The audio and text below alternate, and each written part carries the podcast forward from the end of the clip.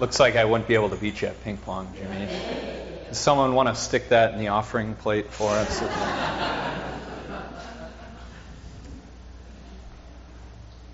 Uh, well, I don't know about uh, about you guys. I have uh, enjoyed uh, kind of preaching and, and, working through this this series, and um, if for no one else, uh, it's been been helpful for me uh, as I reflect on, on sort of so, some of the things in my own life that I tend to to pray, place a greater emphasis on, perhaps even tread into worshiping rather than worshiping the one true God who's made Himself known in Jesus. And I think for me, uh, again, personally, it's been the, the first idol that we started with, materialism, and the last one uh, that I think are, are, probably those, probably the two that I tend to struggle with the absolute most. Um, and, and per, part of that, I think, perhaps, is, is a generational thing. Uh, I don't think I have to, to tell anyone here uh, that I am of the, the millennial generation. Um, I actually fall pretty much smack dab in the middle of, of that generation, and, and I embody most of the qualities that many people often accuse that generation of, of holding. Uh, some of the positive and, and, probably all of the negative. Um, and, and, there are certainly a lot of negative things that, that people sort of point to millennials and, and say that, oh man, they just have these awful qualities people tend to characterize millennials as, as narcissistic, um, as entitled, perhaps even pretty lazy.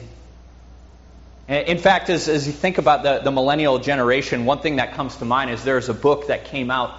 Was back in 2006. It was by a, a, a psychologist by the name of Dr. Jean Twenge. And the title of the book is called Generation Me. And I think in the minds of a lot of people is that perfectly characterizes the way my generation operates. Is that we, perhaps more than any generation before us, are, are maybe more individualistic, more self focused than any other generation. In fact, the subtitle of, of that book is, is Generation Me Why Today's Young Americans Are More Confident, Assertive, Entitled, and More Miserable Than Ever Before. It's a pretty dire outlook for the future of our nation. But what I find rather interesting is actually if you search Generation Me in Google, the first thing that comes up is not that book. One of the first things that comes up is a magazine from back in the 70s. It was an issue of New York Magazine. And what this issue was titled was The Me Decade. And it describes a generation that is not referred to as Generation Me, but was referred to as the Me generation. And you know what generation that was? That was my parents. It was a lot of you guys. That that generation almost 50 years ago now was labeled things like narcissistic, entitled, self focused. That it was the baby boomer generation was the first one that had this, this mentality of, of self improvement. And I got to thinking that maybe this whole individualism thing isn't all that new. And maybe it's something that extends beyond just millennials, perhaps even something that extends beyond the parents of the millennials. In fact, I, I was looking up uh, a, a, quote from, from C.S. Lewis from The Four Loves, and I actually came across a different quote where he is talking about uh, this rudeness of the rising generation that so many people had observed. And, what I found so funny is, is that as he's addressing this, he says, I have been far more impressed by the bad manners of parents to children than by those of children to parents. Even in, in C.S. Lewis's day, he saw, yeah, perhaps this individualism exists in our youth, but you know where else I see it? I see it in their parents. It's not just my generation, it's not just your generation. This problem of, of individualism is something that I believe has been with us basically from the beginning, or at least shortly after the beginning. Genesis chapter 3 is a story that probably many of you, if you grew up in the church, know rather well. It's one that's been written on a great deal, spoken on a great deal. We hear once again Genesis chapter 3. Now the serpent was more crafty than any other beast of the field that the Lord God had made. And he said to the woman, Did God actually say, You shall not eat of any tree in the garden? And the woman said to the serpent, We may eat of the fruit of the trees in the garden, but God said, You shall not eat of the fruit of the tree that is in the midst of the garden, neither shall you touch it lest you die. Now, up until this point, Eve has done fairly well. God actually say there's, there's a boundary for you. Any tree you're not able to eat of. And Eve responds, No, we can, we can eat of, of any tree in the garden except for that one that resides in the middle of the garden. We can't eat of that tree. And then she adds some commentary here on God's command Neither shall you touch it, lest you die. And go back to chapter 2, where God very clearly gives Adam and Eve this command. Actually, at this point in the story, it was actually just Adam at the time, and, and God gives him this command You can have dominion over everything. You can eat of any tree that you see, except for that one tree. Now, many have wondered why this command? Why is the, the tree there in the first place? One writer by the name of, of Dietrich Bonhoeffer, he comments on, on this, uh, the first few chapters of, of Genesis, and, and he comments that this tree is for Adam and for Eve, this reminder of what is both at the center and the boundary for them. And that is God. That, that at the boundary of their life, there is one thing they cannot be, and that is God. They are creator and creature. And that creator who is both the boundary, the one place they cannot go, the one who they cannot be, he is also the one who is at the center of everything. He is the one who provides for everything, the one who made everything and continues to preserve it and care for it. And the tree then stands as a reminder of the one who resides both at the center of everything and at the boundary of their lives. And so here the temptation comes.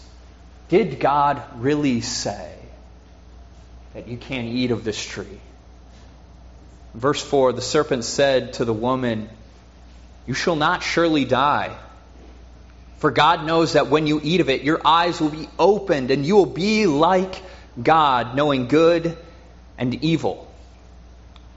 So when the woman saw that the tree was good for food and that it was a delight to the eyes and that the tree was desired to make one wise, she took of its fruit and ate. And she also gave some to her husband who was with her, and he ate. And then the eyes of both were opened, and they knew that they were naked. And they sewed fig leaves together and made themselves loincloths the center of that temptation is, is just that one simple phrase In the day that you eat of it, you will be like God. Now, this is an important phrase here. Because if you remember back to chapter 1, you perhaps remember that when God created man and woman, we're told that they were created in the image of God. And here there's a, a, slight twist of that. That no longer do they need to simply be in the image of God, they can be like God. No longer do they need to simply reflect God to the creation around them, they can reflect themselves. No longer does God need to be at the center and the boundary of your life, but now you can be both the center, the boundary. You can have no limits. You can be like God, knowing good and evil.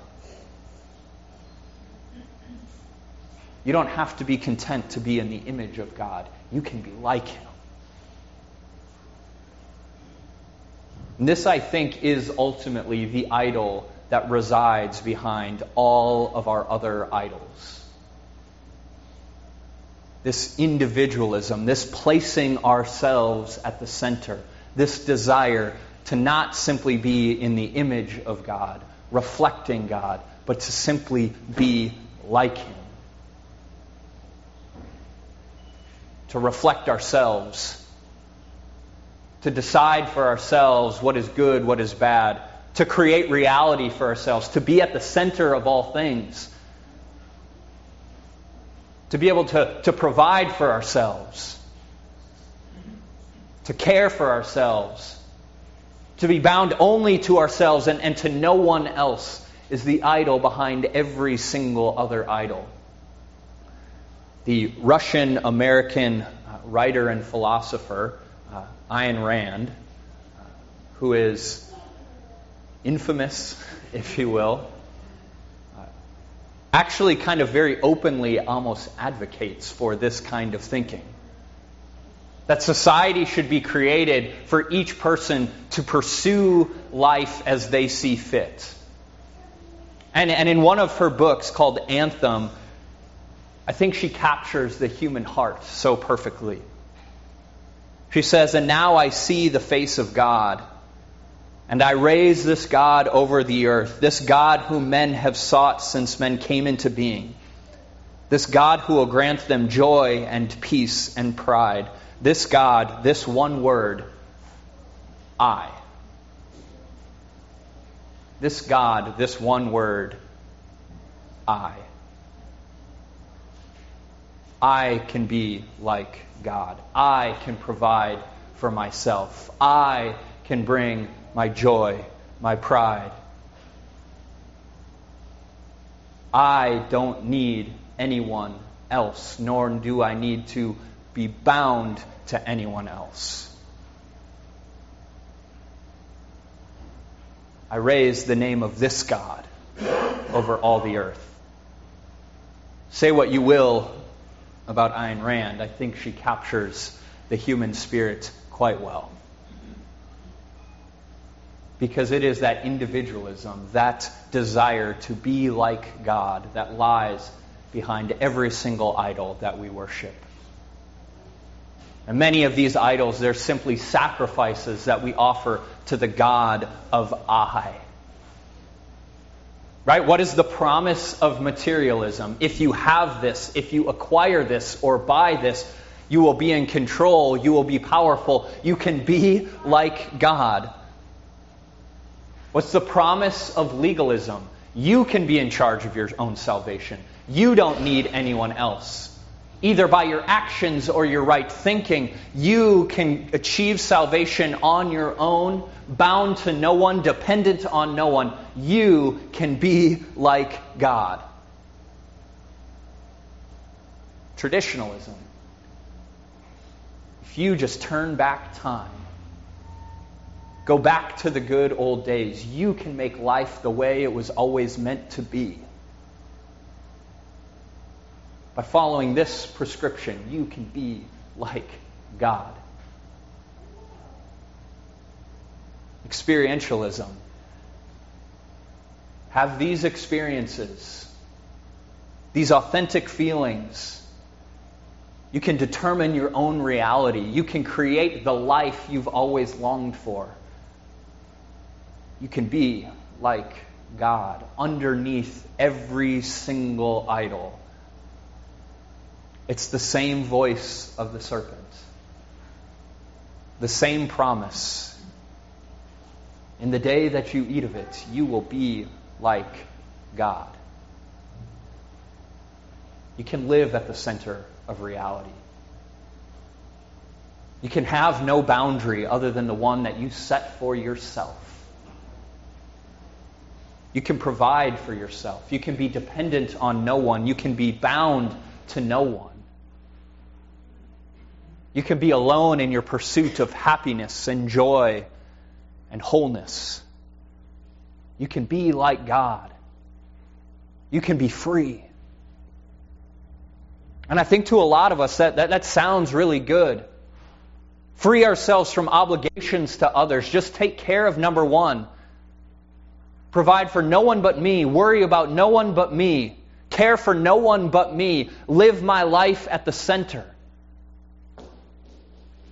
It sounds appealing.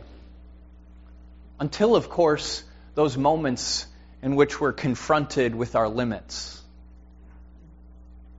Until those moments that we are forced to recognize just how little is really in our control. Like those moments when we lose that person that we care so deeply about. And there's nothing we can do. Those moments when, when we receive the diagnosis.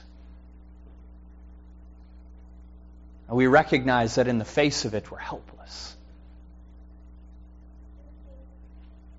Those moments when we find that, that the wealth that we've accrued, the things we've collected, maybe don't provide the wholeness that they promised. We recognize our limits and we find that to be like God for us is to be alone. We spend our days trying to care for ourselves and ourselves alone, and we drive everyone away.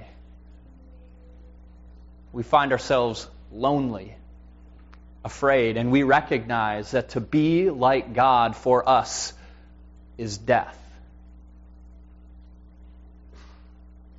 Where do we turn in those moments?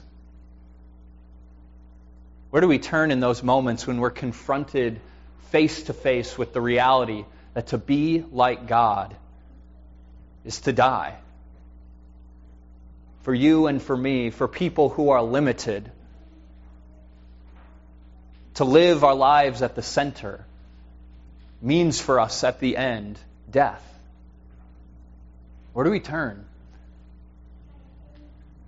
Where do we run when our desire to be like God, our desire to live at the center, leaves us hopeless and helpless and afraid. Because in those moments, all these idols, they become nothing more than just those fig leaves that we use to cover ourselves, to hide our fear, to hide our shame. Where do we turn? Where do we run to in those moments when we realize that maybe, just maybe, we can't rely on ourselves. You know, one of the things that we discover as we pour through the scriptures is that over and over again, as we see humanity seek to climb up and unseat God from his throne, every time that humanity seeks to ascend to the heavens and, and be like God, our God is actually undeterred, unchanging, unwavering in his plans and his desires to live at the center of reality, not for himself, but actually for the sake of his creation. And while humanity has for all of history been intent on becoming like God, our God has always been intent in descending into creation to become like us.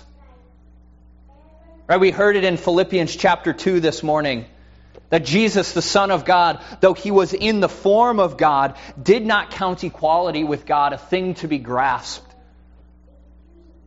but rather he emptied himself by taking the form of a servant and being born in the likeness of men. And being found in human form, he humbled himself by being obedient to the point of death, even death on a cross. When we wanted to be like God, our God was content. He was humble enough to send his son to be like us. And becoming like us, he became the Lamb of God who could restore to us the image of God. By bearing that cross for us, by paying the penalty that our sin and our rebellion deserved. And it's on that cross that is at the center of all things that He has provided everything, everything that is needed to free you from the prison of your rebellion, to free you from the enslavement of being like God, so that you could once again be called His creature, be called His child so that you could once again bear that image of God.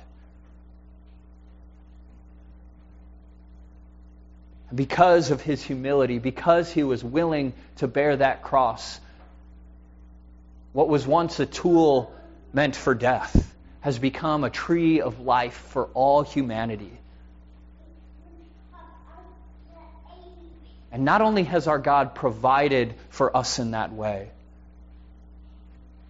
not only has He freed us from our enslavement to that desire to be like God, He hasn't just given you that. But look around and see what else He's given you. He's given you this place. And by this place, I don't mean this building, but rather, He has given you these people. He has given you the church so that you don't have to provide for yourself. You don't have to live at the center. But He has placed you in the community that He calls His own body, the community that He feeds and clothes Himself, the community that He feeds and, and, and quenches their thirst with His body and blood, the, the community that He clothes with the robes of His own righteousness, the community that He has given to support you to strengthen you in your faith. The community He's given you to call you back when you turn and wander astray. Man, I can tell you time and time again that it has been the church that has been there in the most important and most challenging moments in my life.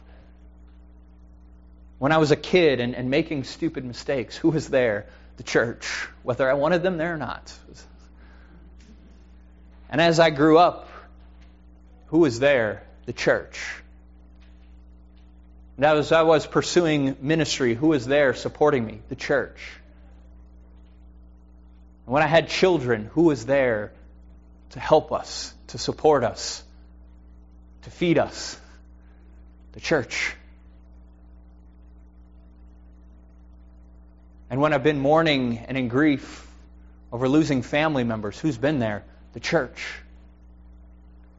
The church is the community that God has given you so that you would know that you don't have to live life as an individual, so that you would know you don't have to be like God. But He has given you this community to support you and to strengthen you and to be there when you recognize your limits and you recognize your helplessness He's given you for that reason and that time the church.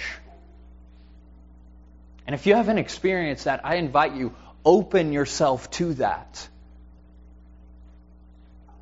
Open yourself to being supported by the community that God has placed in, you in.